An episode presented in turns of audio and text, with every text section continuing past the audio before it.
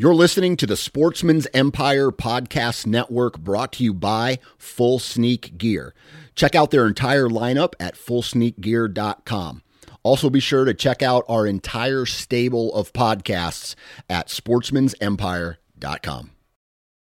New from Moultrie Mobile, the Feed Hub offers first of its kind cellular connection and control for nearly any spin cast feeder on the market. When used with the Moultrie Mobile app, you can monitor feed and battery levels, run feeders on demand, receive alerts when feeders are clogged, and remotely adjust feeding times. The Feed Hub is ideal for anyone who maintains feeders. Remove the guesswork and save time by planning feeder maintenance before you drive to your hunting property. For more information, visit moultriemobile.com.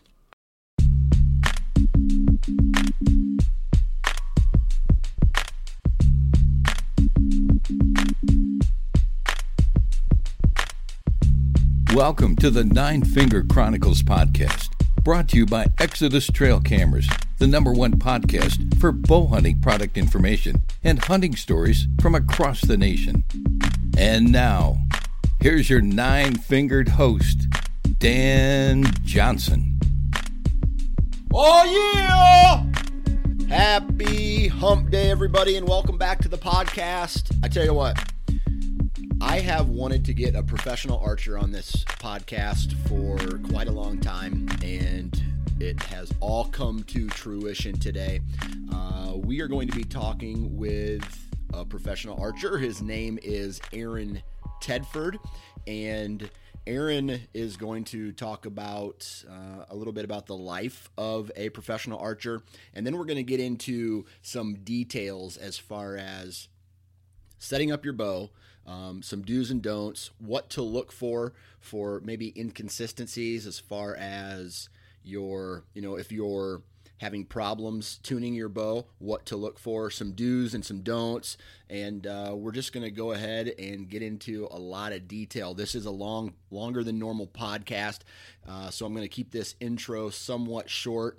So it's badass. All right lots of detail. This is what you guys want, so I'm going to give it to you. Uh, I want to get a lot more of these detailed uh, type scenarios. Um, you know, these detailed guests, these detailed. I'm using the word detailed too much in this sentence, but details, details. That's what makes us better is to pay attention to those details, and helps us become a better archer, which in turn. Uh, kind of makes us a better bow hunter. You know, archery and bow hunting definitely go hand in hand, and that's the goal, right? We all want to become better. So, Aaron's going to talk a little bit about all that stuff today. Now, another reason why I'm so pumped up right now is I have a sugar rush going from all the leftover Easter candy that's sitting around my house, and the fact that I have two more days of work Wednesday and Thursday. And then I'm heading down to my annual turkey camp. And me, the wife, the stepdad, and uh, maybe a couple other people, I'm not 100% sure yet, we're going to be going and trying to shoot a turkey. I, I really want to shoot one with a bow. However, I don't know if I'm going to necessarily have a lot of time. I have a three day window, and although I would love to do it, I I'll be honest, I haven't been practicing with my bow recently, so that's one kind of hindrance. And uh, I just love doing it with my wife and stepdad, and and uh, calling for them. It's not necessarily to me. I've, I've killed what seems like hundreds of turkeys over the years, and I just I enjoy now taking other people out turkey hunting. If the opportunity presents itself and I go and I kill, I'm going to do that but uh, my main focus is getting my wife one, maybe calling for my stepdad, and then if, uh, like I said, if there's time, I'll shoot one in the face. With all that craziness said, the intro's out of the way. We do have to um, hear real quick from Keith Dvorak from Ripcord Arrow Rests about the durability of their rests. Durability in our Ripcord Arrow Rest is the launcher and the containment arms made out of a Delrin plastic, which is really strong plastic. Uh, the reason we use the plastic, a lot of people want to know why we don't use metal and stuff. It's plastic's a lot quieter, um, it's a lot lighter, but using Delrin, it is durable. Um, we use 6065 aluminum in our rest. There's all stainless steel parts inside the guts. Um, there's also brass catch in there. There's no plastic parts inside our rest. It's all built and it's built strong. Um, the durability on them are unbelievable, but things do happen and we take care of that. All right. If you guys want to find out more information about Ripcord, please visit their website, ripcordarrowrest.com, uh, and learn about their variety of sites that they offer and uh, all the functionality of them. They are my favorite site, and they are badass. So that that point alone is why you should buy one. buy one. But let's quit bullshitting and let's get into today's podcast with a professional archer, Aaron Tedford. All right, on the phone with me right now is Aaron Tedford. How you doing today, Aaron? Good, Dan. How are you? I, I can't complain. Um, I'll be completely honest with this. Ever since I got a hold of you and uh, got you know got this podcast scheduled, I I have been very excited uh, for this podcast because, in a way, this podcast revolves around gear and gear nuts, and um, you are a professional archer, and you deal with that stuff absolutely every day. So I'm you know I want to pick your brain about all that stuff. Um, but before we we get into all that, where do you, where do you live? And um, is being a professional archer your full time job, or do you have a side gig as well? Yeah, I live in uh, I live in Great Falls, Montana, so it's uh, basically central Montana. And uh, yeah, shoot right now, shooting, traveling, and and going to all the tournaments and archery shows uh, with the company I work for is kind of my is my full time job. Yep. Okay. What what company do you work for? Uh, Gearhead Archery. Oh, and they're out of uh, Prairie. They're out of Prairie du Sac, Wisconsin. They're a partner of this podcast. Now I knew you shot their bows in tournament, but I didn't. Skip didn't tell me that you actually worked for the company. Uh, yeah, yep. They're uh, they're my main sponsor, um, and basically uh, I'm doing all the the traveling and uh, shooting the tournaments uh, for them. So. Oh, gotcha. Okay, cool. Yeah, cool.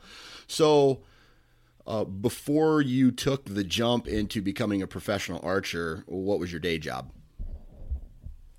Oh, I I I owned a, uh, a small scrapyard for quite a while.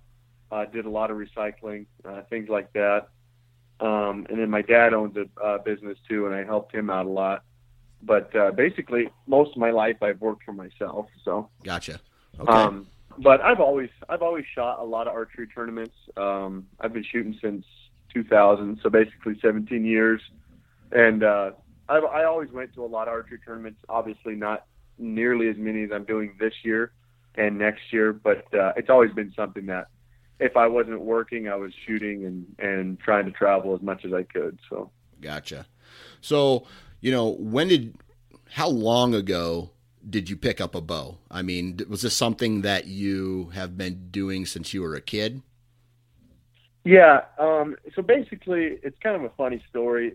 My brother and I, we were uh, we were pretty young. I think we were like 12 and 11 and 12, or 12 and 13, something like that. He's only one year older than me. Um, it was the summer of 2000, and my mom basically was just like, "Yeah, you you know, you guys need like to get into uh, a good hobby this summer or something, something you can do all summer.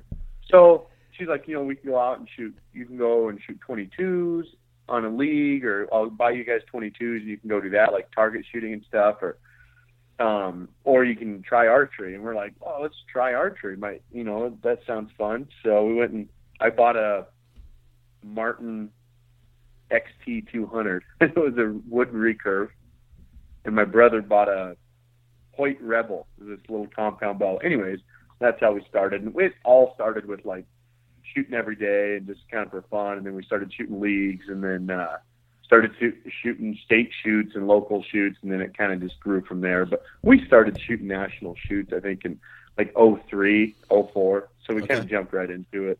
Um, and yeah, now we're now we're here. So, how old were you? That like, how old are you now? Just for a reference.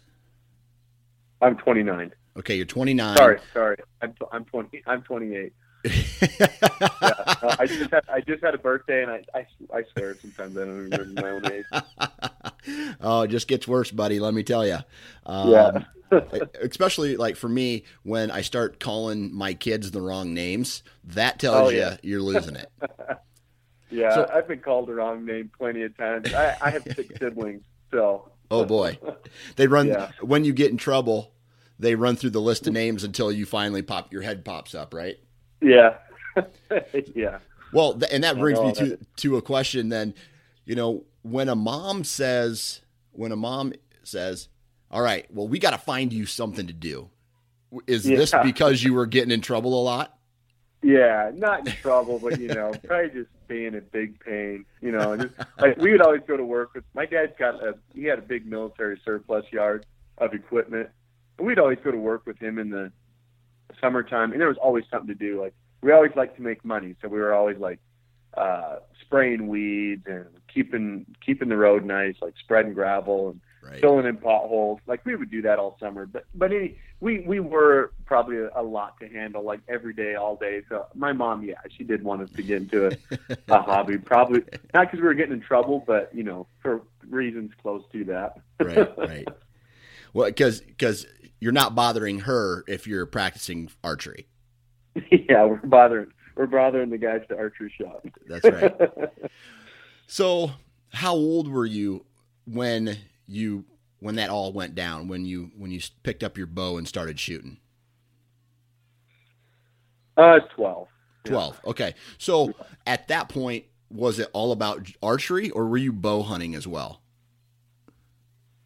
Uh yeah, no, it was all about archery. I wasn't bow hunting uh, until I started bow hunting when I was fourteen.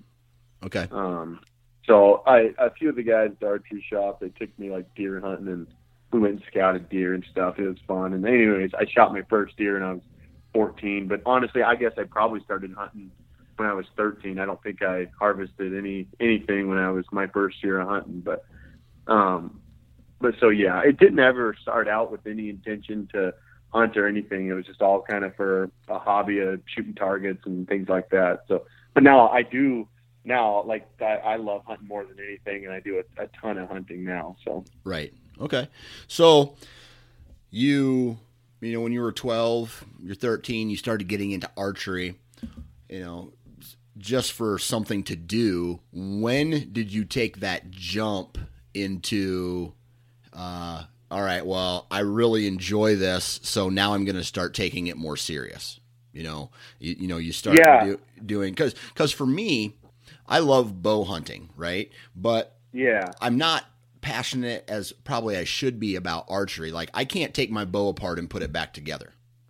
You know, so there's Yeah. there's a huge there's a huge line between um, a lot of the guys who are bow hunt and then are archery nuts at the same time. You know what I mean? yeah, and you know there's there's nothing wrong with you know not not being able to do a lot of that. Like I I ha- I actually get a lot of help where I'm at um, as far as working on bows. Um, there's there's a few guys here in my hometown that I always uh, look to to for technical questions and stuff, and and they they always give me a hard time. They're like, you know, you're a professional archer, you shoot for a living, blah blah blah. Why why can't you work on your own stuff? And my Right. my only excuse is always like, you know, Jeff Gordon doesn't mechanic on his own car. I figure leave it to those guys. They're good at it. The pro shop guys or whoever, they're really good at all that stuff. They do it every day. And but no, I do know how to work on a lot of stuff. But that is kind of an ongoing joke. I out of all the professional archers out there, I I probably work on my stuff the least. But it is really a good idea to know a few a few things. Um, but and then as far as I when I started when I really thought you know shooting a lot and and possibly trying to become a professional archer and stuff, that kind of came to uh, I don't know probably came to around like 05, 06. I started shooting. I mean I would won a few national championships when I was young, like as a as a kid and stuff. And even as a kid, I competed in the adult class and won a few national stuff in the amateur division, you know. mm-hmm. So, um, and I, you know, I we shot all the state stuff and the regional stuff, and I, we really liked it and liked traveling. But in '06, I started shooting Olympic style recurve, Okay. and uh, with kind of the intentions to try out for the Olympics and stuff. And I, I made some world teams, and I took a bronze medal in Denmark, and it was 06, like right when I started, and then in 08, I took another bronze medal when I, I made the world team and went to Izmir, Turkey.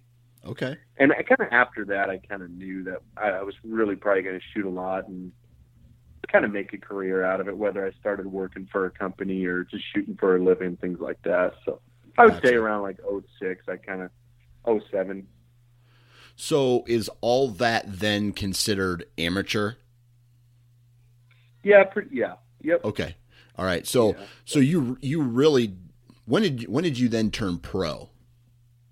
Oh, about oh, let's see, four years ago, I started shooting like the professional divisions and stuff at archery tournaments. Five years ago, probably. Gotcha. Okay. All right. Um, So Oh, and then yeah, so and then yeah, I want I want to see my first professional tournament was yeah, probably, probably five six years ago. So okay. So then you know you were shooting amateur for all those years, and then you started shooting pro. Now, does the competition change when you in, in archery when you make a jump from amateur to pro? yeah, big time. Uh, as far as uh, score wise and stuff, it it it it's kind of funny. Like if you if you wanna if you wanna win amateur divisions, um, you still got to shoot like perfect scores at these tournaments that that professionals shoot. They shoot perfect scores, but the amateurs shoot perfect scores too. But the the difference between the amateur class and the professional class are there's only maybe one or two amateurs that do it. In a professional class, you'll go to a tournament, shoot lights out, shoot a perfect score, and you'll be tied for first place at the end of it with 15 other guys. Oh, So- okay. Yeah, so a lot of the time the same scores are shot, um, just a whole lot more in the professional division. I So, gotcha. and then obviously, um, and then outside and stuff. It's yeah, the the professional division is so stacked with so many good shooters, and they all basically have they're all have a lot of drive. They all do it for a living, and uh, all the guys are really great. Um, you know, there's no like uh, it's not like overly serious or anything and stuff like that, but it's definitely way more competitive. Um, guys that are doing it for a living, like providing for their families. I mean, so it, it gets pretty competitive. So I got a question for you. When someone ties, you know, you got 15 guys tied for first place. How do they split that money up? Well, so like I was in Cincinnati at uh, NFAA Indoor Nationals Okay. uh, last month, and I we both we it's a two day tournament, and it's one of the biggest. It's the second biggest indoor archery tournament in the world. There's twenty, I don't know, over two thousand people there.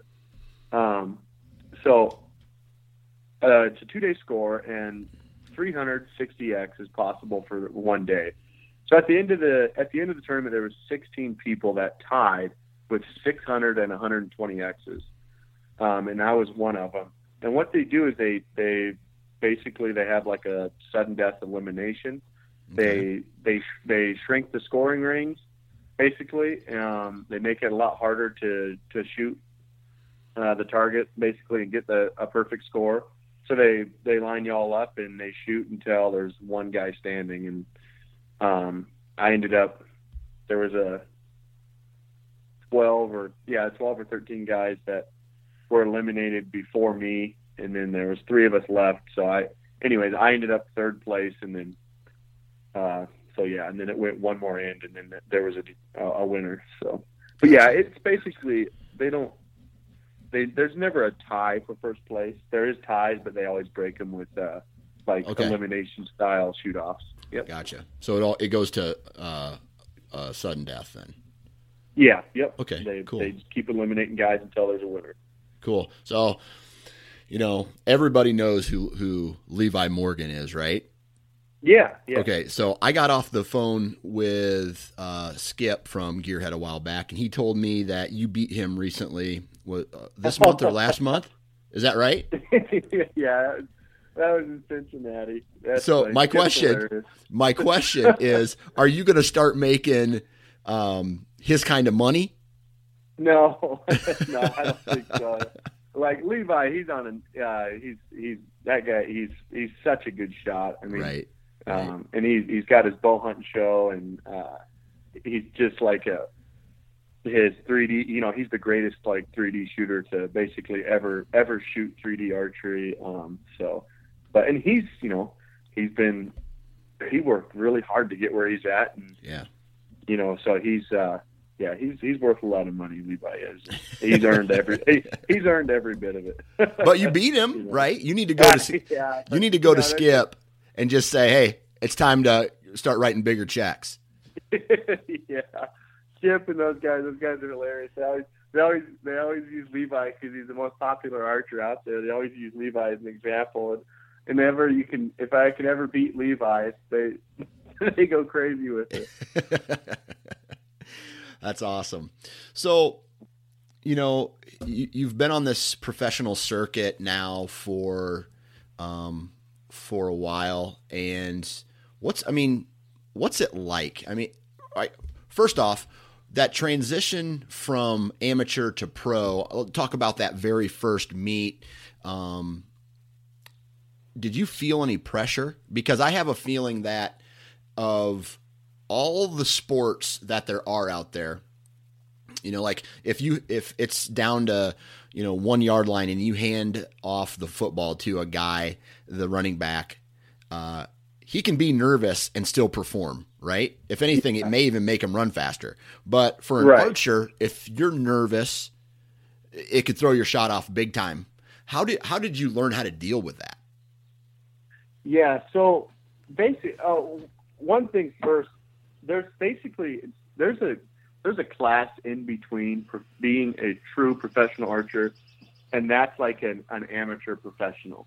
So Okay. there's there's amateurs that can move up to the professional class, pay their uh, the expensive entry fees and stuff, and shoot professionally, but basically never uh, you know never earned any money. Um, don't they don't work for anybody, things like that. So a lot of people can do that and that's what I did for a couple of years. You know, I was shooting professional classes, wasn't earning any money, so I technically I would never I would have never considered myself a professional archer. You know what I mean? But Right. now that I'm actually getting paid, shooting for a living, um, uh, podium, and making the podium at some of these tournaments and stuff, then I can now consider like I'm I'm actually living the life of a professional archer. You know what I mean? I gotcha. Yeah. So, um, but yeah, there there is a lot of extra pressure added. Um, I like pressure. Um, like you said, I I tend to perform better under pressure. Um, but I mean, I you know there is those tournaments you go to and you just crumble, and you know it's a lot because of the pressure too. So. At any given time, I mean, I could shoot well because of the pressure, or you know, sometimes it really gets to you and it, and it affects your shooting. So I haven't had any really bad showings that well, I did have one bad showing this year as I was at uh, it was a big, really big indoor tournament in Lancaster, Pennsylvania, Yep. and the one of the the prize was thirty thousand dollars if I shot well. And uh, anyways, I I shot horrible. I shot one day, didn't even make the cut to shoot the next day. It was it was a nightmare, and I would say it was all because of the pressure. And it wasn't because of the money, but it was just one of those tournaments. When I got there, it just kind of ate me alive. You know what I mean? Yeah. And then when I was in Cincinnati and and and podiumed, I uh, I, I really like fed off the pressure. I liked it, you know. And one thing I try and tell myself, and anybody can kind of use this, whether they're shooting. I used to get nervous at leagues, you know, whether they're shooting at leagues or about to shoot an elk or a deer or a turkey or whatever. When you feel pressure and your heart's racing, and basically, and you you have an adrenaline rush, you know, if you look back at every time you usually get that, good things happen. You know what I mean? Right. you you're, you're, you're there's a lot of pressure and you feel lightheaded and there's a adrenaline rush when you get married, when you have kids, when you're in high school doing certain things and, and or you're about to shoot a deer and elk. I mean, a lot of times good things happen when you have those feelings. And if you remember that and you tell yourself that and just kind of embrace the pressure, embrace the the uh, the higher heart rate, things like that, and just kind of enjoy it, and I usually you'll perform a little better. So, so and so you can kind of translate that into a bow hunting scenario because you're a bow hunter now. But oh yeah, how how how do you how do you treat that? I mean, is there are there ways specifically through not only through whether it's a breathing technique or practice or routine or um, you know just continuing to shoot and shoot and shoot and shoot and shoot. I mean, are, are there ways to treat or beat that kind of pressure, or, or as some would call it, buck buck fever? Yeah, um, you know, I'm way like, for an example, like shooting like the biggest tournaments in the world versus shooting an elk. I'm way more nervous shooting an elk, and honestly, I have no idea how to calm the nerves when like a bull's bugling in your face and you're at full draw and you're you're about to shoot him. I I I I, I if you can figure that out, you let me know because that'd be great. Because I miss elk every year. I miss deer. I mean, we're talking like I could shoot out to 100 yards at targets really accurately. That would be perfect kill shots 99% of the time. Um, but when you're out in the woods, it's just such a different game with the elk. They, they for me, and I know I'm worse than a lot of people, um, but I really get worked up with with, with buck fever, basically. Yeah. Uh, elk hunting and stuff, and that's obviously why we do it. But uh, I, I, yeah, I don't know. I don't have any a good answer for the the elk hunting, but as far as when it comes to tournament nerves and stuff like that, and you can and you could use them for elk hunting and deer, buck fever and stuff, but you know, basically not the breathing. You got to remember to breathe, and that's a lot. That's something that a lot of people forget to do when they're nervous. Is breathe. You got to breathe, take deep, big breaths, things like that, um, and and realize, you know, in tournaments, you you can never win the tournament the first day. So why be nervous the first day? Um, just kind of things like that. But I, just basically working through it, and I've learned how to shoot basically with nerves, and it, it's never you know, eh, you'll never get rid of the nerves. And I've just kind of learned to shoot with them, not try and get rid of them because that's a battle you'll never win. Okay. Getting rid of nerves is kind of impossible. Um, they'll always be there. They'll get they'll get better as the you know as you as you get older and stuff and more experienced. But but yeah, as far as deer and elk, I, boy, I don't know. And I, I, I am I'm the worst when it comes down. I mean, I, the worst shot I've ever made on an elk was at 16 yards. Should have shot him right in the heart, but I don't even know if I was looking through my peep when my bow went off. I drew back and he was walking, bugling, and stepped out in front of a tree 16 yards in front of me. And I, my pins hit fur and I pulled the trigger. Shot him high in the lungs. It wasn't even that great of a shot. And so, anyways, yeah, my uh, my nerves are kind of off the charts when when I'm shooting elk and deer. Even if it, I mean, have you had have you had a scenario where you're uh, you know you're on the line for about 30 grand or whatever the the payout is for you know first place. And you know for me i i don't know. I've been around big bucks before and i do get you know a little buck fever. But when it comes to like a big paycheck like some of these archery tournaments are paying out um, i almost feel like i would be more nervous at that. Yeah well, and that's that's a good question. You know, like those those those checks are huge, and they they they help us out a lot. And and well, you know, let's be honest. I mean, thirty fifty thousand dollars that'd be sweet. You know, that's a right. nice that's a nice weekend to bring home that kind of money. But when you get to that level, as far as shooting um, against the best in the world and stuff, you've worked so hard to perfect your game right. and get that good. Um, nobody's I, I don't. Yes, everybody's up there getting paid and is basically there to try and win that check. But um, I think most of these guys, including myself, would still be there if it was a belt buckle or a trophy. You know what I mean? Gotcha. Um, so the money is is important. It's nice to it's nice to win and stuff, but uh, uh most of us, I think, uh, want to be up there because we want to prove how good we are. We want to be the best. You know what I mean?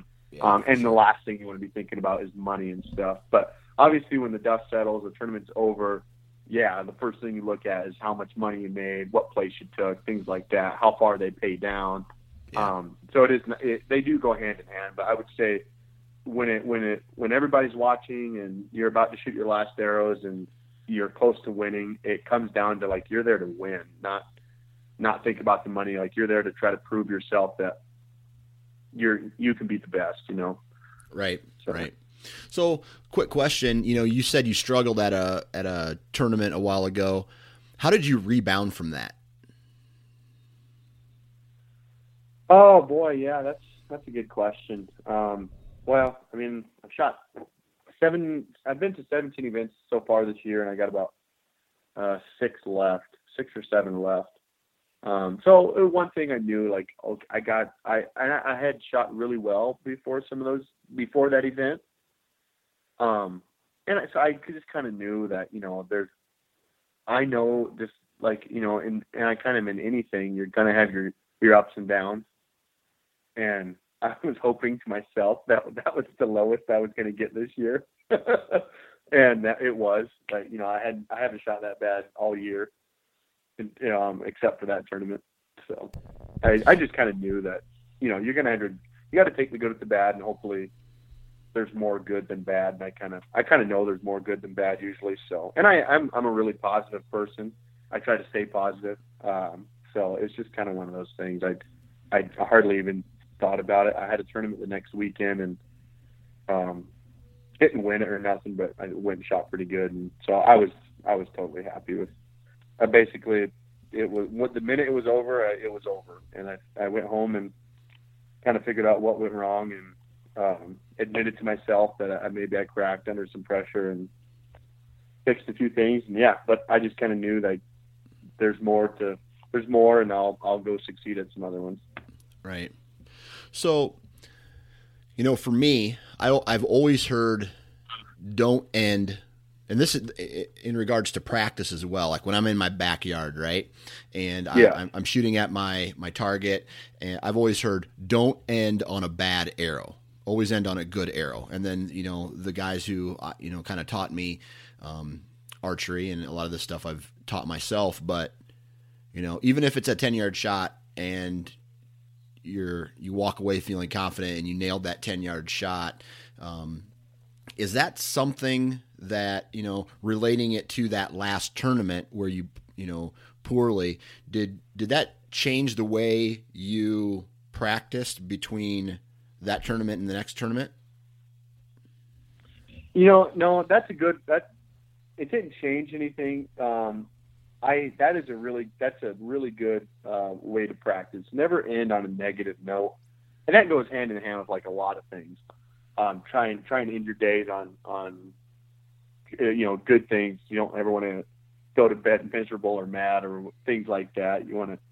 So, and that that that is true with archery practice and stuff. And like a big thing, like I'll do is basically, I mean, you might shoot a score you're not happy with in practice, but you got to go, and you you can't just put up another target and take 30 more minutes to shoot another score. Um, so what what a guy can always do is end on just shooting your bow at, like you said, at 10 yards or shooting at a blank bale with no target, just working on like your form, making like really perfect shots, not even worried about aiming. So yeah, you can always you can always end your practice uh, with good shots and like positive positive shots. Um, one thing about practice that's so important is it's not it's not quantity, it's quality. You don't want to just go out flinging arrows thinking you're going to get better, just flinging as many as you can. You want to go practice with a purpose have a lot of quality behind your practice. And you know, it doesn't necessarily mean um, hours and hours a day. It just means like when you are there, you're 100% committed to practicing, no distractions, and you're working on a few different things and just good quality practice. But yeah, ending your practice with like good shots um, is is really important. So, you know, with that said, how much of archery is mental? Um, a, a lot, most of it. I mean, like in the professional division, um, everybody, I would say, you know, 75% of the guys in that class, in, in our class shooting, are capable of winning any tournament that we're at, you know. So most of the guys are capable of winning the tournaments um, that are there. It's just a matter of kind of who can uh, get through the pressure and have a really good weekend and not let have a good uh, consistent weekend. You know, there's a lot of guys that go to tournaments, shoot really good one day, um, and then they fall off the next day because maybe they couldn't handle the pressure of being in the lead, or uh, they couldn't handle the pressure of, um, yeah, like I said, being in first, being tied, things like that. But yeah, you just gotta you gotta always remind yourself you can never win the tournament the first day. So the first day, shoot, try not to get nervous. That's that's easier said than or yeah, it's easier said than done. But, uh, yeah, archery is oh, boy, I would like you know ninety percent mental because, like I said, I, you can shoot practice scores all day long that will win every tournament you go to, but the fact of doing that at the tournament, that's when your head gets in the way. so right, it's, right. It's a lot of mental. So almost, I I don't know why I want to make this uh, analogy, but it's almost kind of like golf. It's uh, you know like golf is one swing every time. Is would you would you make that comparison? Oh, absolutely. Archery is one arrow. You're shooting a one arrow tournament every time you draw your bow. Right. Okay. And that, Now- that's with everything. If you're going to shoot a deer or an elk or an antelope or whatever, I mean, you got you got one chance. Most of the time, they don't give you two chances. You got one chance. You got a one arrow tournament that you got to shoot, and it's got to be perfect. Right. It makes a lot of sense. Now, Yeah. I want to talk about practice. Um, and I know, I don't know, does practice for the average hunter and practice for a competitive shooter look the same? Uh, n- they can. Um, they should, but no, they usually don't look the same. No. Um, practice is obviously so important. Uh, Right. And like I talked about earlier, um, quality over quantity. But you gotta you gotta mix those two though too. You gotta do a lot. Of, you gotta do a lot of quality practice. You know what I mean? Yeah. So, what uh, does what practice, does you know? Like, oh, go ahead. Sorry. no? I was just going to say, what does your your your do you have a daily routine, uh, and what does Oh, yeah. that look like? Yeah. So basically, like uh, yesterday, like I'm not, I'm going to shoot today, but it's not going to be later till later today. But anyway, like yesterday, I uh, it's outdoor season right now, and indoor season ended last month, so we're still kind of um, getting our outdoor setups kind of finely tuned and shooting good. So like I, I brought, I woke up, ate breakfast, all that good stuff, and then um, I just drove out to the range, and I have a Ford Excursion, and I have the back seat taken out of it, and the the middle seat folded down. So like it's like a mobile archery range. I got my bows in there, and like all these targets, and um, some tools to work on my bows and stuff like that. I got a cooler. So like when I go to the range, I go there. I don't ever want to like forget anything. I have to leave, um, and I I- and I go there to spend a lot of time there. So like I I got there, set up two different bows, um, and shot for four hours outside, um, and was testing a couple different arrows. Um, it wasn't windy too, so like when it's not windy, I shoot a lot just because it's kind of rare in Great Falls. It's always windy here, so Yeah. when it's not windy, I shoot a lot just to get in good practice, you know. But um, as far as like when I'm there at the range, like routine, like how often I shoot an arrow, or um, you know, it I don't I don't take very many breaks. I mean, I you know I, I bring some food and some water and stuff, and like I'll do that. But like um, once I'm once I'm there and like in the zone practicing, I don't I don't like chat with a lot of people, and um, and I'm just there shooting. It's all shoot, walk back, grab my bow, shoot, get my arrows, walk back, shoot. You know, like I I get pretty focused and and if things are rolling good too, you want to keep shooting because when things are going good, that builds muscle memory. Or when you keep shooting when things are going good, you know that builds good quality muscle memory. So when things are rolling really well, keep shooting. When things are going really badly, uh, just uh, you know maybe don't you know maybe shoot some blank bale and maybe injure injure practice a little sooner than than later, just because there's no reason to practice if you're getting frustrated and things are going bad. I mean, it's just nice sometimes to put it down and know that wake up tomorrow and it's a new day and you can do that. So Right.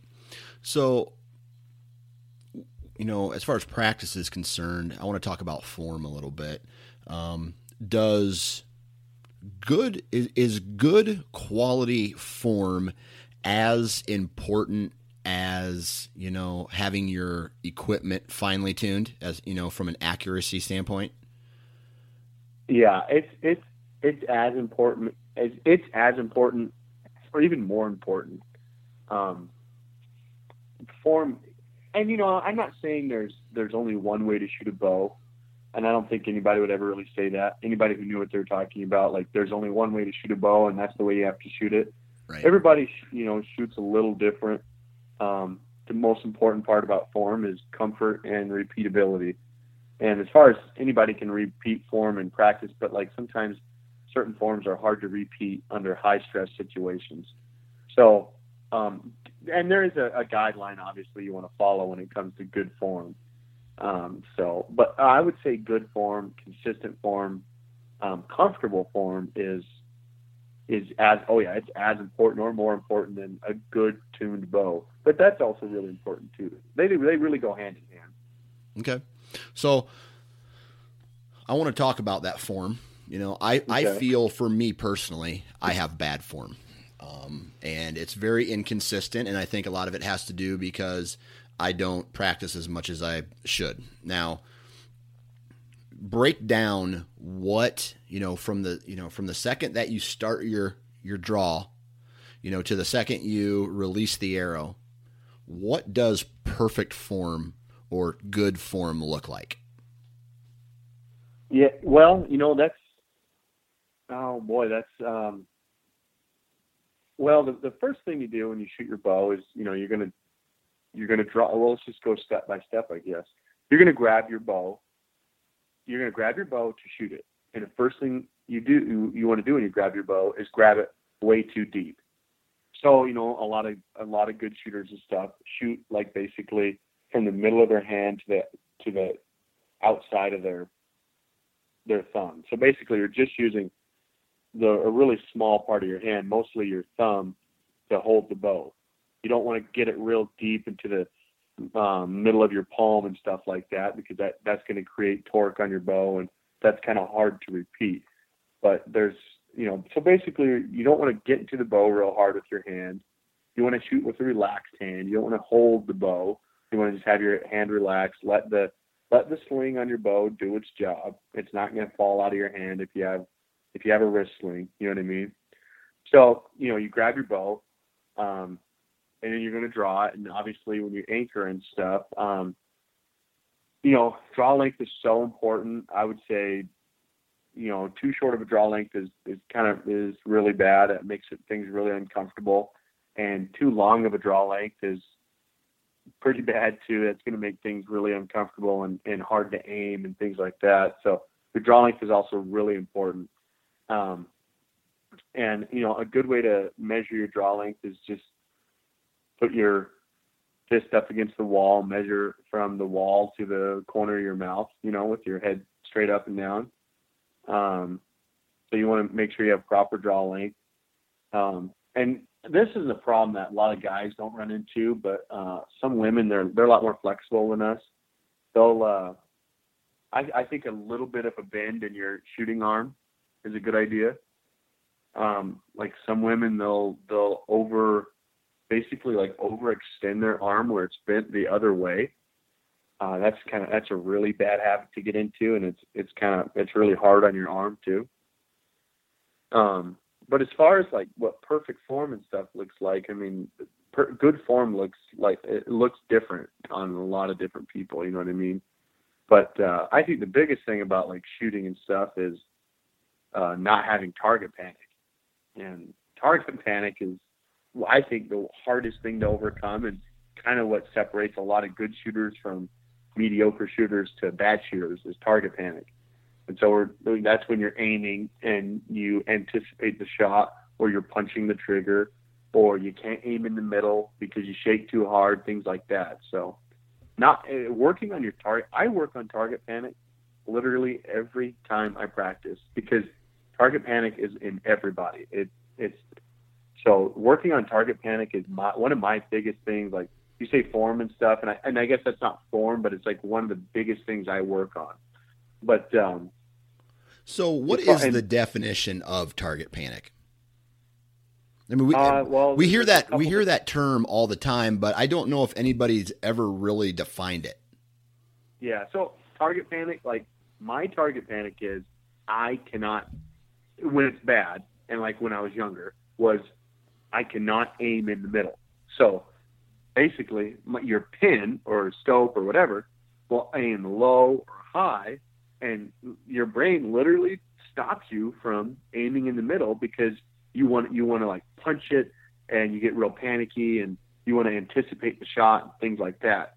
So that's like one form of target panic. Uh, another form is uh, getting aiming in the middle and not and your brain not letting you shoot the shot. Basically, like you freezing up in the middle and not uh, shooting, and then that leads to like punching the trigger um, and things like that, not squeezing the trigger or using back tension. So target and like t- so target panic is yeah that eats a lot of people eats a lot of people up. But uh, So, with target panic, right? Let's say you're not nervous. Like when I go in my backyard, I don't get nervous, right? So, you know, it's not like uh, there's a big buck in front of me. So I associate target panic and buck fever kind of being the same thing. Um, is that yeah, that's a really good comparison. okay? Target, So, like at, with buck fever, target panic's like at a at a hundred out of a hundred. okay, Um, but the target panic that really hurts people is the one they have in practice, where it's really small, maybe you know like ten out of a hundred. Like it's not, it's there, but it's not like obviously like buck fever where you can hardly put a pin on the animal before you're punching the trigger. You know what I mean? right. Um, but yeah, so basically, yeah, target panics, buck fever just uh, scaled down quite a bit on it, and it's just on every single shot. Okay. So, and you mentioned punching the trigger being one of the symptoms of target panic, but how do you know if you are, I mean, how do you know if you have target panic? Are there any telltale signs? I mean, how do you know you're, you know, you're, you're punching the trigger? How do you know Yeah. your, you know, your form is bad? I mean, how, how can you identify these problems to beat target panic? Well, one of the easiest things to do, a great like uh, uh, training tool, is uh, your phone on a tripod. Just video videoing you shooting. A lot of time, people watch a video of themselves shooting, and it really opens up their eyes. Like, wow, I I do that, you know, type of thing. Right. Um, so video yourself shooting. Have your buddy or somebody at the range just shoot a quick video of you shooting three or four arrows, and watch your hand and stuff like that. But if you without that, just looking at like if you want to figure out if you have target panic or not, it's uh, a lot like a big thing with bow hunting. Uh, guys who do a lot of bow hunting but don't practice a lot is is basically doing what like we call like drive-by shooting, coming down and like punching the trigger as your pin passes the target. That's just that's really common. Um, and if you're doing that, you you have target panic. Um, getting in the middle and like and and flinching and things like that before the bow goes off. Uh, that's that's kind of target panic, anticipating the shot. You know, like when you shoot a high, um, if let's say you take a Glock and you and you shoot as fast as you can, almost every single person they're shooting, shooting, shooting, and then when the clips out and it clicks, they they you know they they flinch because they were anticipating the gun kicking and things like that. Um, that that that happens in archery. Sometimes you're Gotcha. you're anticipating the shot and you're flinching even when you don't even realize it. But I'd say the easiest thing is just have somebody uh, videotape you shooting and uh, kind of see if you're punching the trigger or um, and just watch your aiming. You know, if you're if you're doing drive-by shooting, you got target panic too. As far as to fix it, fixing it's you know, there's a lot of different ways to fix target panic, but they they're actually selling releases these days that uh, are like you can't punch them. So Right. you you give somebody a release uh, that you can't punch, they'll they'll flinch like crazy in the beginning trying to punch it, but as soon as they realize they have to squeeze that trigger, that kind of forces you to aim in the middle and squeeze the trigger, and it kind of then the shot surprises you, and that's what we want, are surprise shots. The shot surprises you, um, and So there's some there's some really nice releases out that you can actually buy, and that'll help your target panic a lot.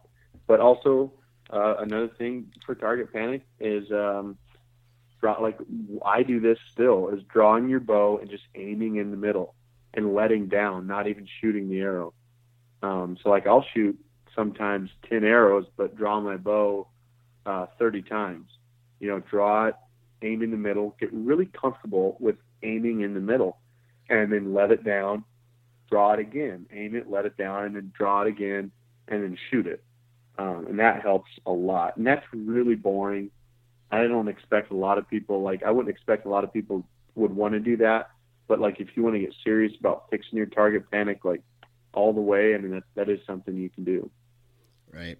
That's kind of funny you mentioned that because I did a podcast a while back with Travis Turner, you know, T Bone from the Bone Collectors, whatever, and he Okay. re- he recommended that a guy go into his basement and before he even shoots any arrows, draw back his bow, get it centered, get it positioned, and then let down. And he's like, I, I think he said something like a week. Do that for a week before you even shoot any arrows, and that will help.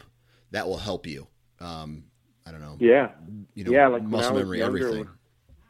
Yeah, when I was- when I was younger, like, and, and like let's say in the evening and stuff, and I couldn't go to the practice range, I'd have my bow at my house, and I'd I'd have it in the basement, and I'd do that exact thing: draw it, let it down, but I'd be aiming, you know, aim at a small target, stuff like that. So you just get really comfortable aiming. Another thing you can do is, um, is if you want to get comfortable shooting too, you can draw with your eyes closed and shoot with your eyes closed. Shoot at a really close bale. Shoot with your eyes closed. Concentrate on your hand. Uh, concentrate on how the bow feels in your hand. Um, things like that. So really working on your form. If you have good form and and consistent form, you'll uh, it'll show downrange when you start shooting targets. Gotcha. Okay. Now, you know, going th- that progression to you know become because the whole goal of this is all to become as accurate as possible on a on a consistent basis, right? Yeah, yeah. The Okay. whole goal is to perfect it, which Right. we'll never perfect it, but it's get as close as you can. Right. So let's you know for gear, right? Um, And a lot of it, you know, you you kind of mentioned the release is the is the release and and maybe an archer having the wrong release um, one of the biggest contributors to target panic. Um, no, I wouldn't say there's any wrong releases. Every release has their purpose. Um, like a, a hunting style, like caliper release. You know, you just shoot it with your index finger. Um, those aren't wrong releases. Those are great releases. I, I hunt with one. Um, they're nice releases. But it's it's nice to have that release for hunting, and then like maybe another release, like the anti-punch releases and things like that to train with.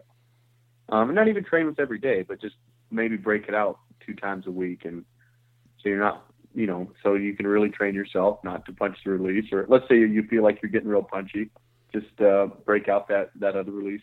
And there's several companies that sell them. I know TruFire just came out with um, a new one.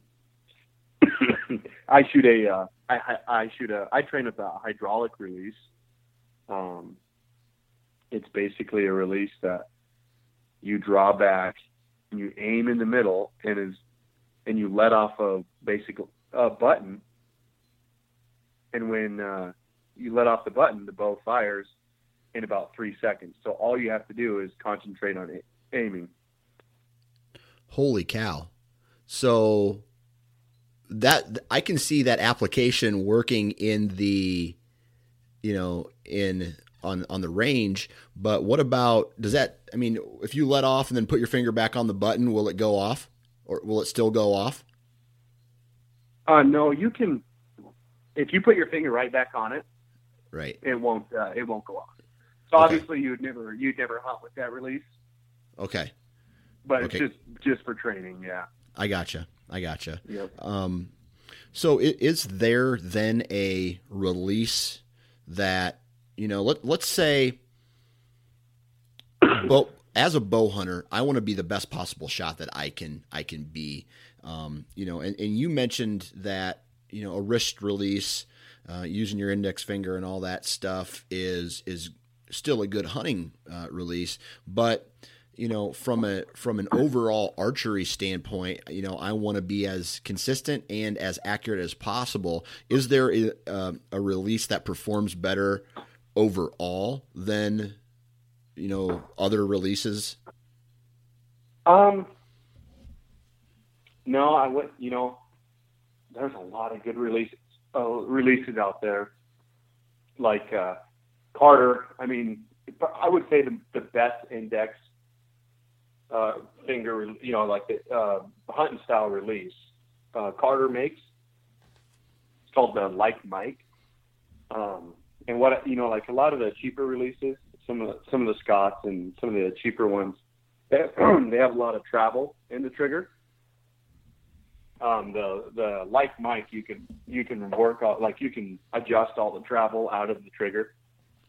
Okay. So basically, you get a really crisp uh, release and nobody, you know, like I know that one and maybe TruFire is coming out with a new one that you can do that, but most of the Scotts and stuff you can't adjust that out of the release, and that's kind of important. Nobody likes to feel a bunch of travel while you're squeezing on a release. You know what I mean? Right, right. So, you know, aside from gear, you know, when your bow is not perfectly tuned, um, you know, other than other than your release, what are some big mistakes that people make that uh, you know when when this piece of equipment is off or not tuned properly, that's going to um, cause inconsistent accuracy. Um. Well, you know, like your drop away rests um, are really nice and just a good rest setup. Like a lot of fletching contact on on your arrow is, you know, that'll affect your accuracy a lot. Yeah. Um, like whisker biscuits, you know, I'm not, I'm not saying they're bad. Like they're, I'm not saying they don't serve their purpose, but it's hard to get tight groups with a whisker biscuit type of rest, you know? Okay. Um, so like, you know, uh, just a good, a good rest, you know, make sure your arrows, you know, shoot your arrow through paper, you know, and don't ever shoot your arrow through paper at one distance because you can, basically fool yourself by thinking your arrow's flying good if you just keep shooting it at one distance. But but really, you should shoot your bow through paper at like three different distances. And if you're getting a bullet hole at three different distances, obviously your arrow's flying straight. And, but I would just say, you know, shoot through shoot your bow through paper. Make sure it's shooting good that way. Uh, and I don't know, you know, as far as when it comes to uh, tuning in fixed blade broadheads and stuff, that's a I could talk about that for for an hour. You know, things things a guy wants to do there too. So right. I recently just asked a question on the. Uh, let me pull it up here, but the the Nine Finger Chronicles Facebook page about what affects accuracy more, uh, uh, the rest or the. Um, let me pull it up real quick, and I'll actually read it to you. Uh, I actually saw that, and I I, I don't quite remember. But yeah, you, you have to. What do you think? Yeah. What do you think plays the bigger role in accuracy? Your sight or your rest? Um, well, as far as like they they obviously go hand in hand, but right. You're, if anything, let's say they're both performing at their best. Like they're not old, they're not junky, like let's say you pull a rest out of the package and you pull a sight out of the package. Um, and they're all and they're performing the way they should be. They're not loose or they don't have you know they're not they're not vibrating loose or nothing like that. I would say your rest is you know your sight once your sight's bolted on your bow it's it's just sitting there it's not going to affect anything as long as you're sighted in it's not your sight's not going to you can buy a five dollar sight or a, a three hundred dollar sight and it's going to work the same way. Obviously, the the three hundred dollar sight's going to have a lot of sweet features to it, but it all boils down to putting the pin in the middle or on the animal and shooting, and your sight's going to perform a nice sight even over an old sight that still performs well and stuff. It's gonna is that'll never affect your accuracy as far as I'm concerned. Your right. rest though, if you're getting really bad fletching contact, or if it's not if it's not level, you know, if it's not level properly, if it's got a bad angle, if it's not dropping soon enough, I mean, that's huge. So I would, you're all the sights these days, they're nice. I mean, you're gonna Spot-Hogg, and they make some really high end sights and some low end sights, and you could put their cheaper sight on a competition bow, and that bow is you're gonna still be able to shoot it just as well. Right. But it, it but obviously it's harder to sight in. You, you got a lot more coarse adjustments and Allen wrench screws instead of clicking or clicks in the sight, things like that. But once you got it sighted in, it's going to shoot just as good.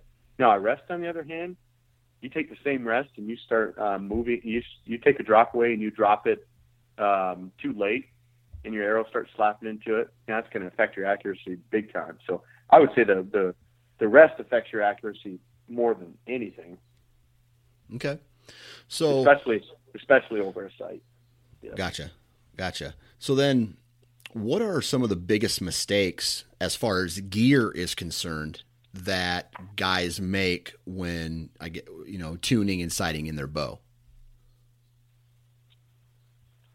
Uh, well, sighting in your bow. I mean,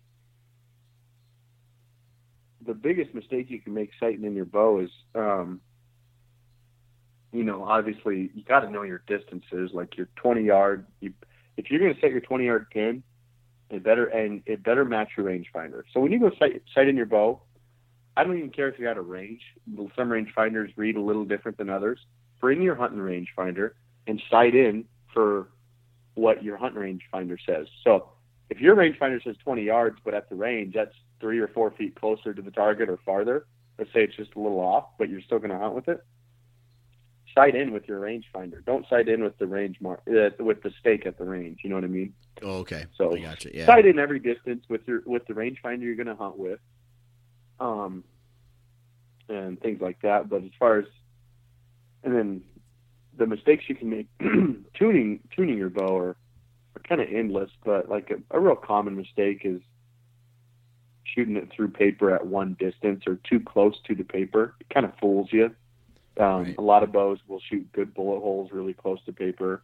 Um, you know, step back, take shoot your arrow a couple different distances, and don't be afraid to take your bow to like a pro shop and have them walk you through tuning your bow. You know, gotcha. um, you know, don't.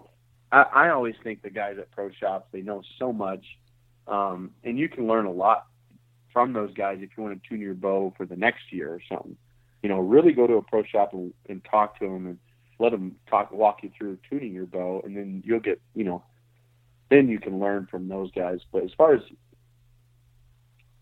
you know, I, you know, there's, there's so many different ways to tune your bow. I'd say another problem is over overthinking it too. Yeah. You know, um, there's so many different ways that sometimes you just got to sight in your bow and go shoot it, go practice. Right. I, I, would I would say it's a big thing, and just kind of overthinking it is is a is a big problem. So you mean you know trying to tweak it so much to the point where it's never the it's never the same every time you shoot it?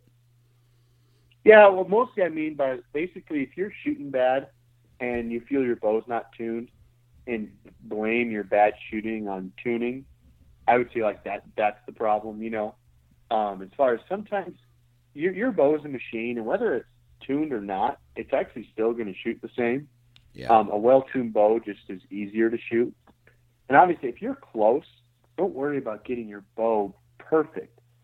I would worry about going and shooting and practicing more than more than tuning your bow perfectly. You know what I mean? So if your bow is shooting good through paper, call it good. If it if it shoots a good bare shaft, shoot bare shaft tune, and it shoots a good bare shaft, don't worry about what it shoots through paper.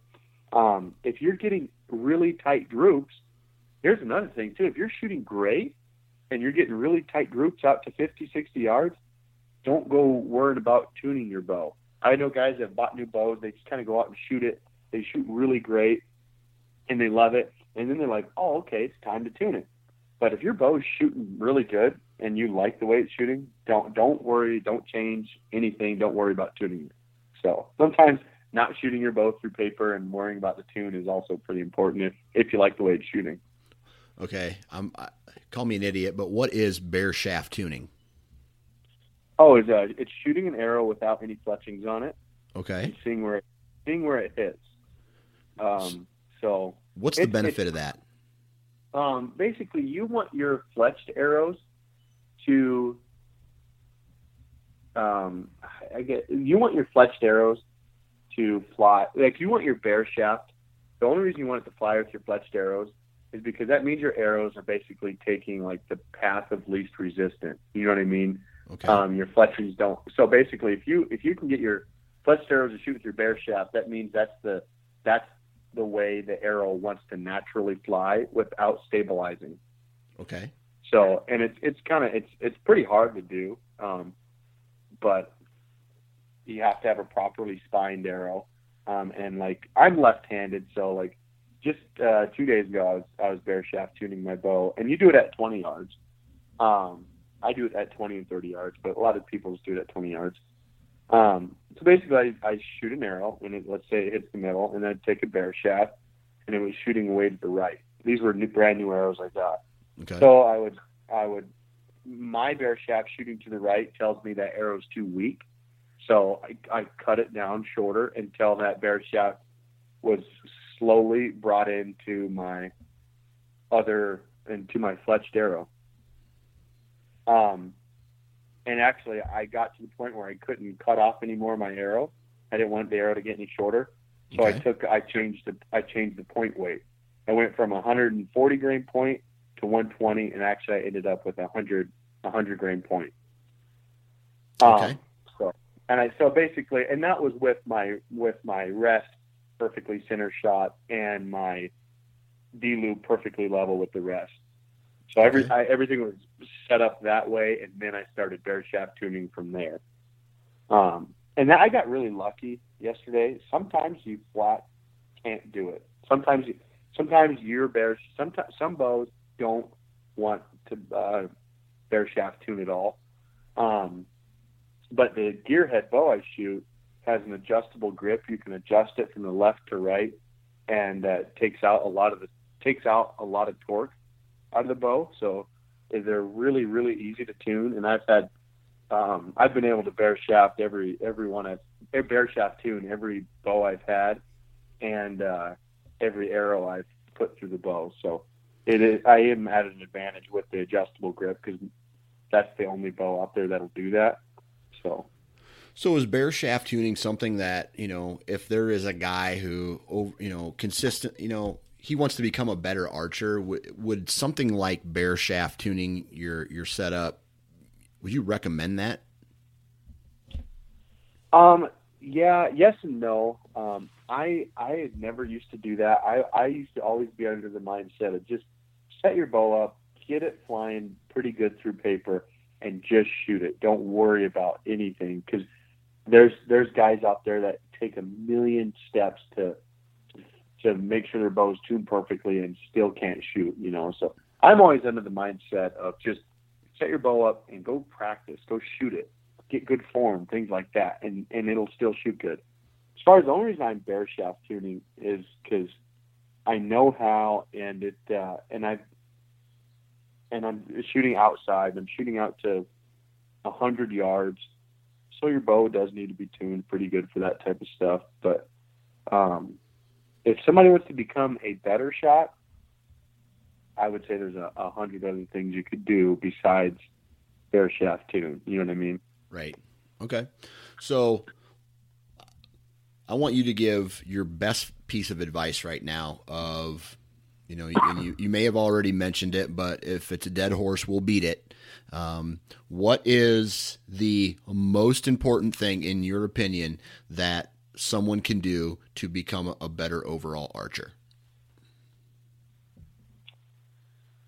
Uh, that's a good question. Um, one of the best things you can do is, you know, for bow hunters, for people who want to shoot for a living, for people who shoot leagues. I mean, kind of, I would say, you know, practice. And I know that's pretty easy to say. Like, I mean, that's what everybody says and stuff. But I don't mean it by just go out and shoot your bow. I just mean good quality practice. Don't be afraid to ask like the guys who in every range at every town there's guys that have been doing it a long time don't be afraid to ask those guys what they're doing, ask for their help, um, ask for their tuning advice too. They might have different advice than me too about tuning. Um, you know, ask a lot of questions, but uh, you know, get out there and practice good quality practice too. You don't have to shoot 300 arrows a day. If you can only shoot on your lunch break and shoot 30 arrows, and you do that with a good attitude and and and you're 100% committed to those arrows, that's good quality practice. If you go to a range and you're distracted and you're checking your phone, this and that, and you're trying to shoot 150 arrows as fast as you can, that 30 arrow practice session is way better than that 150 arrow practice session. You know what I mean? Right, for sure. Um, so, and then also, um, just uh, you know, enjoy it too. If you if you like shooting, keep shooting. If you like shooting competitively, do that. If um, you know, just enjoy all parts of the archery. Try it all. You know, try field archery, try indoor archery, try hunting. You know, try all that stuff. It's all fun. And I know a lot of people they'll try different things and they'll find the one they really like. And you once you find the one you really like, you know, go for it. Go if you really like 3D archery and hate and hate FITA archery, shoot 3D archery. Don't shoot the FITA archery. You don't have to shoot it all, you know, but try it all. Find the one you really like and and practice that one you really like. So, would you recommend, you know, if there is the availability for someone to maybe join a league or, a, you know, some kind of organization or group where, you know, that gets together on a regular basis? Would you recommend something like that for, you know, your average Joe? Oh yeah, absolutely. We, I have this thing, you know, me and my brother, we give people a hard time for closet shooting. They shoot, shoot, shoot with nobody around, maybe in their garage, or uh, they maybe own some land and they shoot outside on their land or something. They just closet shoot, and then they get around a bunch of people or whatever, and they can't shoot very well because they're not used to it. But yeah, you get to the league, go to leagues and stuff like that, and that's to me that's some of the best practice out there is leagues because um, there's a little bit of added pressure. It you know everybody scores their your arrows and stuff, so there's you're always scoring. Um, it's ran just like a tournament tournament is.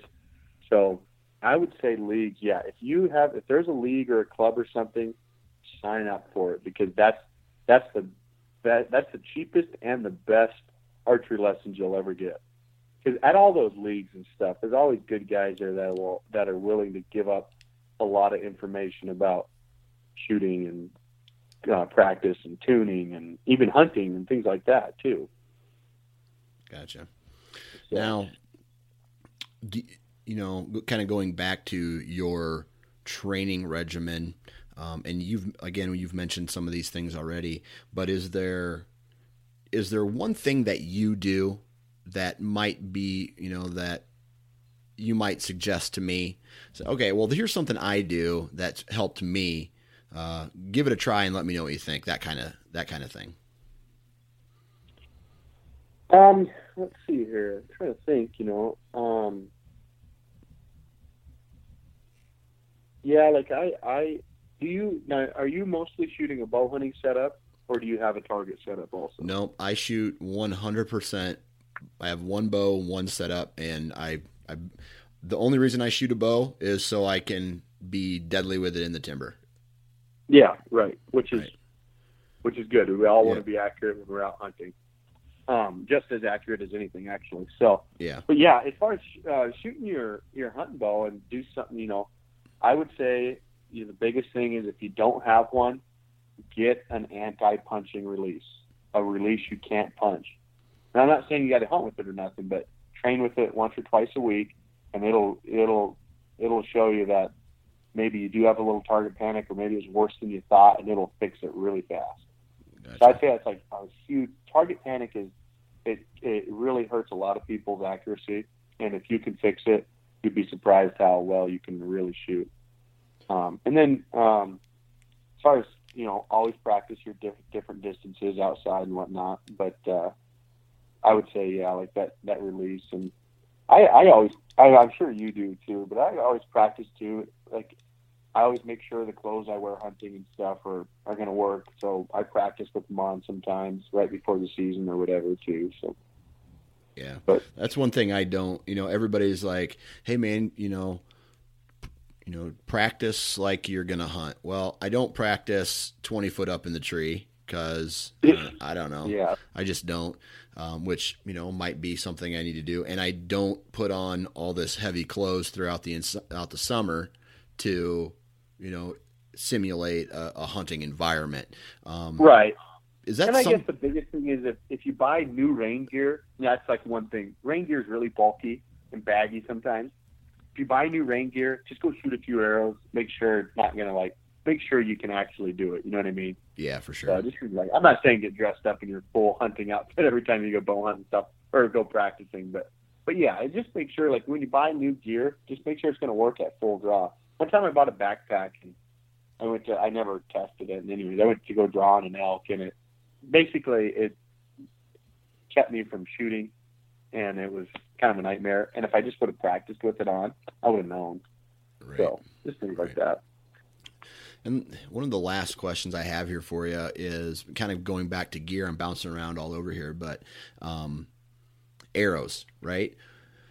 And, Yeah. And arrow spine, um, to be more specific. But how, you know, having the right arrow, you know, how important is that for accuracy?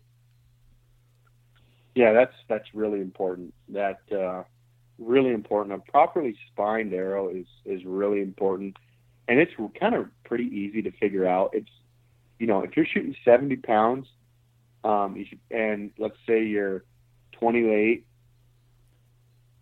draw length, 28 and under, 28. Let's just say 28 to 26, and you're shooting 70 pounds. You should probably be shooting a three a 350 spined arrow.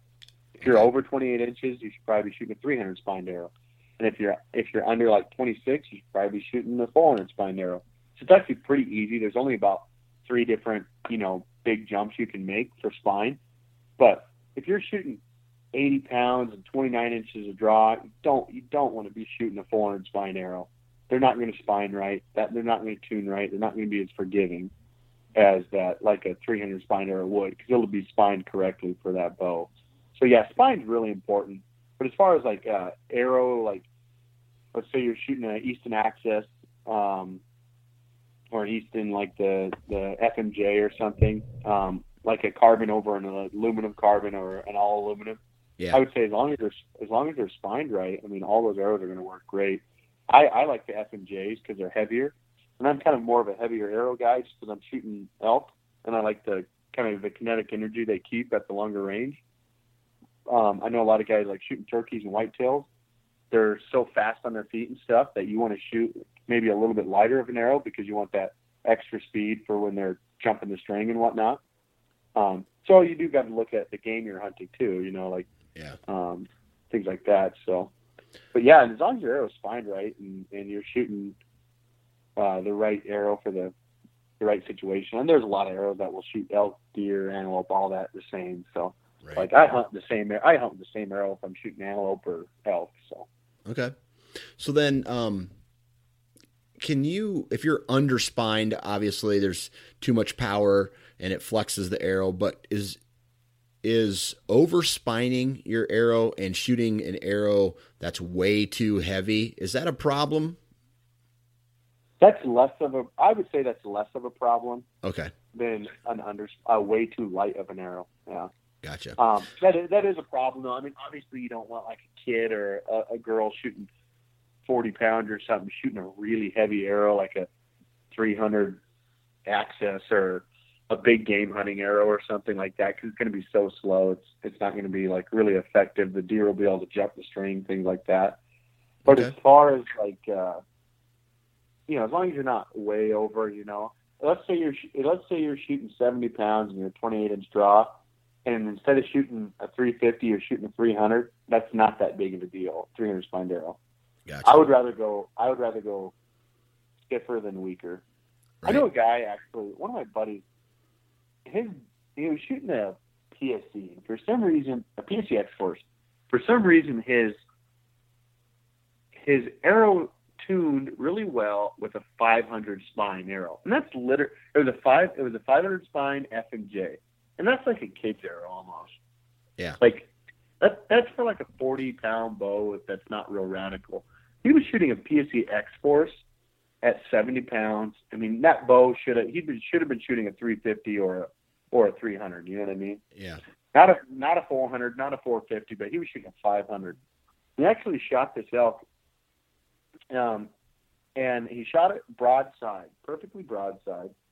And anyways, I wouldn't have believed him unless I in, unless I actually knew him and trusted him or whatever. Because it, it was so crazy. He shot it broadside, shot it right behind the shoulder, and that arrow ended up like way out, ended up exiting in the guts basically. Yeah. Because it was so it was so flimsy that it basically was bending inside the elk and it took a turn. You know. Yeah. Um, that was such a weak arrow, like that was literally like a kid's arrow.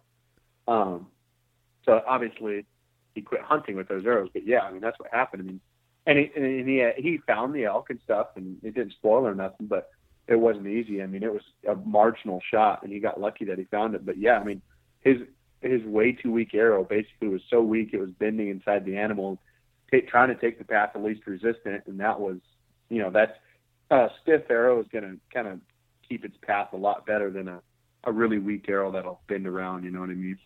Right. Um. So you know, moving on down to the fletchings, uh, I've I've heard a lot of guys talk about a four fletched arrow.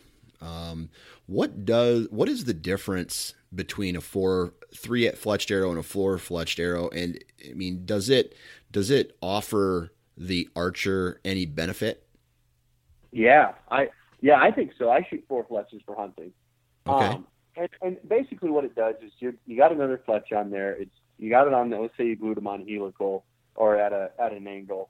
Um, it's just creating more drag, which is going to spin the arrow faster, which is going to stabilize the arrow quicker, uh, and that kind of will equal better groups. Your arrow stabilizing faster might equal better groups. I'm not Okay. saying it will. A lot of the times, it's kind of a peace of mind thing, knowing that your arrow is going to stabilize really fast. And the biggest thing is, as I would never shoot four fletch if I wasn't shooting a broadhead. But Yeah. to stabilize a broadhead, it's nice to have that extra fletch on there just to get that arrow spinning a little bit faster and quicker. So, um, fixed blade, you know, if you're trying to shoot fixed blade broadheads, if you're trying to shoot expandables, uh, three day or uh, three three fletches will work all day long. So, Okay. and I, I kind of a broadhead, like I always try different broadheads, and there's uh, so many arguments for fixed blade versus expandable. So I don't know what you shoot, but I have my I have opinions on expandables after last year. But I used to like think, oh, all the, they're all great, but I I won't be hunting with expandables anymore. Let's put it that way. Right. I uh some of the state well the reason I kind of went back to a fixed blade broadhead after years of mechanicals is because um, I started hunting out west, and when when I went out to Idaho, fixed blade, um, you know, fixed blades were mandatory. You couldn't hunt with a you couldn't hunt with a, uh, a mechanical. So I kind of just transitioned to fixed blades because I didn't want to have to re-sight in everything every time I, you know, jump to a state Yeah. that maybe didn't allow it.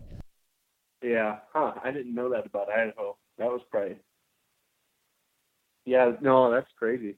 I in Montana here we can shoot both of them. I think we have a a weight limit of the broadhead. It has to be heavier than seventy five grains. Okay.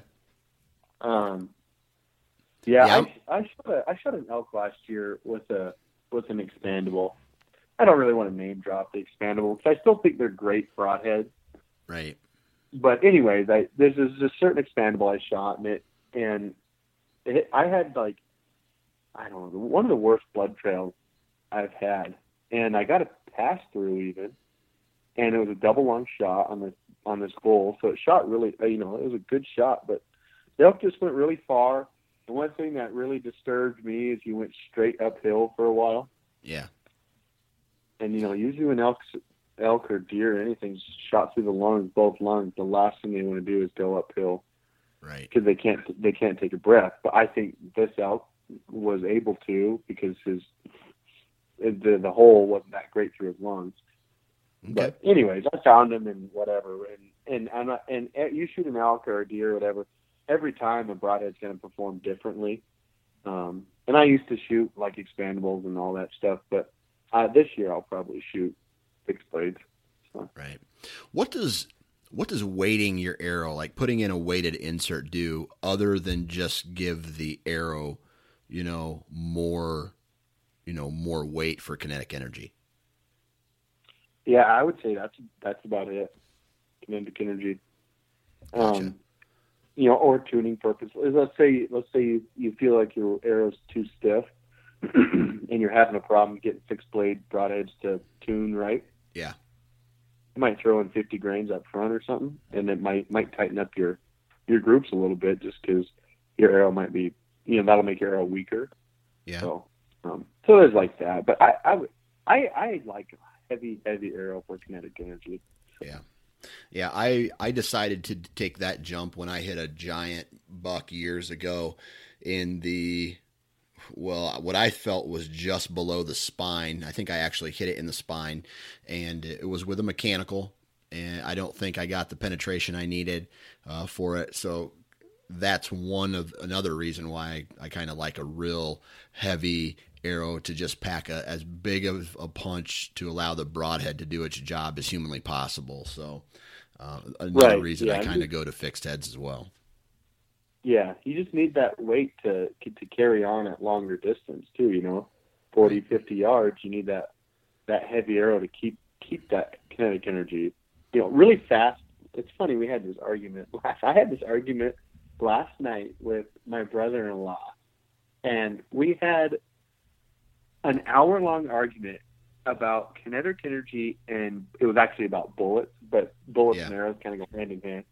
About he he thinks speed is everything, and these light bullets are the way to go for kinetic energy. And I was on the other end, like, no, your your heavier bullets uh, that might, you know, yeah, you're going to sacrifice speed, but you're still better off, mainly because at distance they they keep their kinetic energy. Anyways, it's just funny that we're talking about it now because I had this this argument, and I don't think any of us won the argument. And he's probably still going to be doing what he does. But anyways, yeah, I, I like uh, a lot of kinetic energy. I shot an elk once in the in the chest, and it came out. It went the whole length of its body, and I got a pass through, and uh, that was with a fixed blade. And I don't think you'd ever do that with an expandable, to tell you the truth. Yeah. So yeah. Um, well, I tell you what, man, uh, I could sit here and BS with you for another three hours about you know gear and archery setups and stuff like that. But uh, I just want to say thanks for taking time out of your day to uh, come on the podcast and uh, you know chit chat with us for a second. And, and, good luck the rest of the season, man. Yeah, Dan, I appreciate it. Uh, you know, there's hunting season's coming up fast. Um, actually, here in Montana we're waiting on deer and elk drawings probably today or tomorrow. As soon as I get off the phone, I'm going to check if they're out. So, but yeah, we'll have to do it again after hunting season and see how each other's hunting seasons went and whatnot. And there you have it, another podcast in the books. Huge shout out to Aaron for coming on the show. Thank you very much for that chat. Hopefully, you, the listener, uh, got a lot out of it. Uh, I know I did. So uh, thank you, Mr. Tedford, for that. Thanks to each and every one of you for uh, taking time out of your day to download this podcast. I really appreciate it. Thank you. Thank you. Uh, huge shout out to the partners of this podcast Exodus Outdoor Gear, Wasp Archery, Ripcord Archery, Deer Lab, Ozonics, and Gearhead. So uh, be sure to go check out those brands. Uh, I'm a huge fan of them. and That's why they're partners of this podcast. So go check those out. Other than that, check me out on Facebook, check me out on Instagram, check me out on Twitter, and go to iTunes. Please leave a review. That would help me out. And, uh, you know, I typically close with where your damn tree stand, blah, blah, blah. But today's message is just a little bit different. You know, life is way too short to be in a bad mood. And happiness is it I don't know, feeling happy is one of those things that is it just it's a really good feeling happiness is. And if you're ever in a negative situation, or have negative feelings or negative vibes or, just living a negative lifestyle, you can easily remove yourself. I shouldn't say easily, but if you remove yourself from that negativity, um, happiness is just around the corner. I don't know where this is coming from, but life is short. Be happy, you know? So uh, take advantage of all the happiness that you possibly can, whether that's through the outdoors, whether that's through friends and family. Uh, just surround yourself with positive energy, and uh, you'll live a happier life. And I think we all know that it's not about money or it's not a popularity contest. It's about family and happiness. And I'm just starting to ramble now, so that's my sign. Thank you again for tuning in, and remember be happy.